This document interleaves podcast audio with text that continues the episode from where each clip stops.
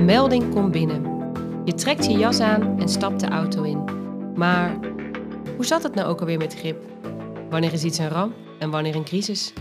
Wie is er bevoegd om de medicijnen te regelen? En waar kun je mensen het beste opvangen?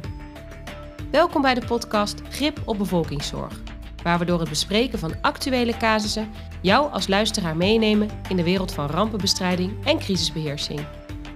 We delen kennis en ervaring met ervaringsdeskundigen, nemen je mee in de bevoegdheden en we bespreken de verschillen tussen praktijk en theorie, zodat jij ten tijde van een ramp of crisis de handvatten hebt en hierop terug kunt vallen.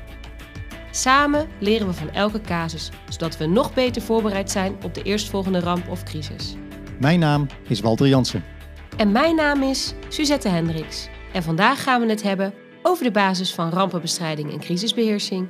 Veel luisterplezier!